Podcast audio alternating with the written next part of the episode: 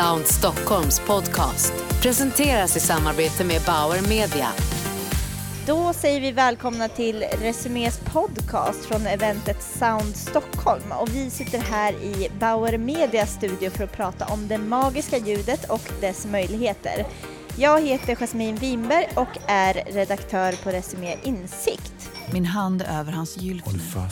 Känner släpper hur han blir hårdare och större där innanför. Att det gör lite... Han knäpper upp så att jag kan komma åt lättare. Ännu kortare. Hennes smeker kuken sammetslena. Det här är ett smakprov på hur det kan låta när ett apotek gör lustnoveller. Här för att prata om detta är Emelie Friis, marknadschef på Kronans Apotek. Välkommen hit, Emelie. Hej och tack. Hej. Eh, ert eh, övergripande koncept är alla dina sidor har ju ni kört ett tag nu. Eh, och i det så rymmer ju de här lustnovellerna. Berätta om det projektet. Ja, vi har ju en väldigt viktig period på sommaren när intim och intimprodukter ska säljas. Och vi säljer väldigt mycket och sen under resten av året är det lugnt.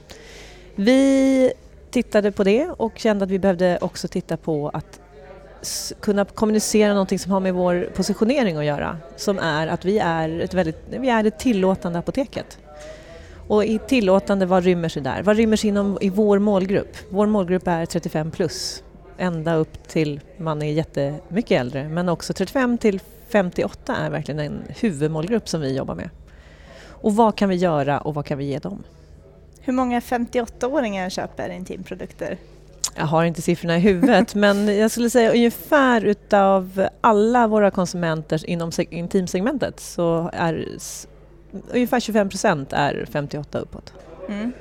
Hur kom ni på den här idén då? För det är lite... Ja, men det bygger på insikten om att hela mobilbeteendet eller skärm- och plattbeteendet man har, dels i sängkammaren, att man kommer väldigt långt bort ifrån varandra. Byggde nog på ganska många insikter i våra egna beteenden, både vi och byrån Perfect Fools. Eh, och ville faktiskt göra, på något sätt skapa att man faktiskt kan vara nära varandra och ha glädje av de här två, eh, till exempel mobildevices som man har i sängkammaren. Mm. Eh, om vi kan göra någonting så att man faktiskt kan dela och få glädje av det. Det var väl idén som det grundades i. Mm. Och ni har ju två slingor, separata slingor mm. i, i de här lustnovellerna. Och tanken är ju att man ska lyssna, eh, varsin partner ja. då ska lyssna på i varsin hörlur. Mm. Varför vill ni ha det så? Ja, men det är ju baserat på det gamla hedliga stereotänket som jag vet är ö- över femtio år gammalt. Eh, och det är ju att man pratar i t- höger och vänster och att det kommer ljud från olika håll. Och det gör att man får kvinnan och mannens upplevelse, eller den ena partnern och den andra partners upplevelse i varsitt öra, vilket gör att det är anpassat efter den lite mer vilken person du är utav det här, det här paret. Hur har ni tänkt kring innehållet då? Hur snuskigt får ett apotek bli så att säga? Ja, nej men vi, har högt, vi har väldigt högt i tak, men det är också respekt mot att man ska ha det som underhållning och känna att man fick någonting av oss. Det roligaste anekdoten är ju faktiskt att vi hade en helt nybliven jurist hos oss som vi var tvungna att checka. Han hade jobbat tre dagar hos oss och var, hade aldrig någonsin tror jag varit nära någonting erotiskt. Eh, han gick runt med röda kinder när han skulle godkänna alla de här texterna för att vi var otroligt måna om att inte göra övertramp och att det ska vara, det ska vara härligt men inte alls. Ingen ska känna sig förnärmad eller tycka att det är är någonting som någon känner sig trampad på. Eh, så det var en, det lyfte taket lite på på huvudkontoret faktiskt. Vad härligt. Mm. eh, varför ska ett apotek eh, släppa lustnoveller då? Ja, det kan man undra. Jo, men vi tycker att vi kan... Eh, lust handlar otroligt mycket om att ha det lite gladare, vara lite härligare och tycka att ja, saker och ting är lite roligare. Och vi kan antingen upplysa om hur mycket olika saker det finns som man kan använda. Eh, och det kan vi göra i vanlig utbudsannonsering och kommunikation. Men om vi kan ge... andra saker som dels vår, vi har ändå rätt mycket personal som var väldigt insatt i det här som kunde också prata om det. De, vi spred ju glädje även internt av att göra den här, den här typen av kommunikation.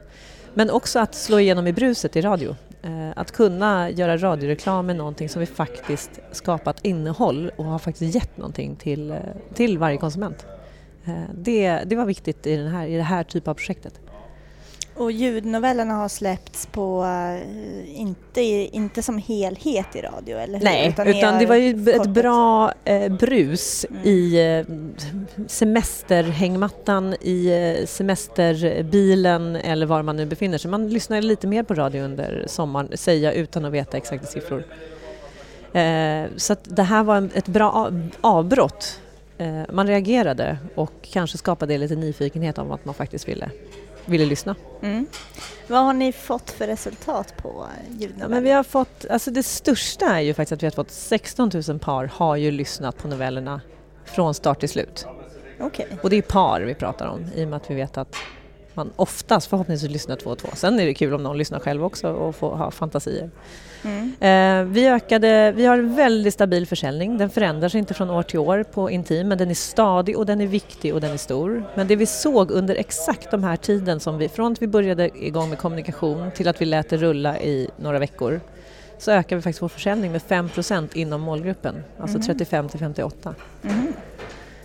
Eh, och det är roligt att vi kunde rubba ändå med någonting som kanske inte var det krängigaste i stan, utan vi rubbade ändå kanske intresset eller att man hade det lite mer top of mind när man ändå var inne och tittade efter kanske någon produkt. Ska ni ta detta vidare till ja. nästa sommar?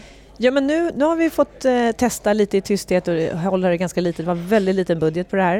Eh, men det är självklart att intim kommunikation är jätteviktigt för oss. För dels kan vi göra härliga saker.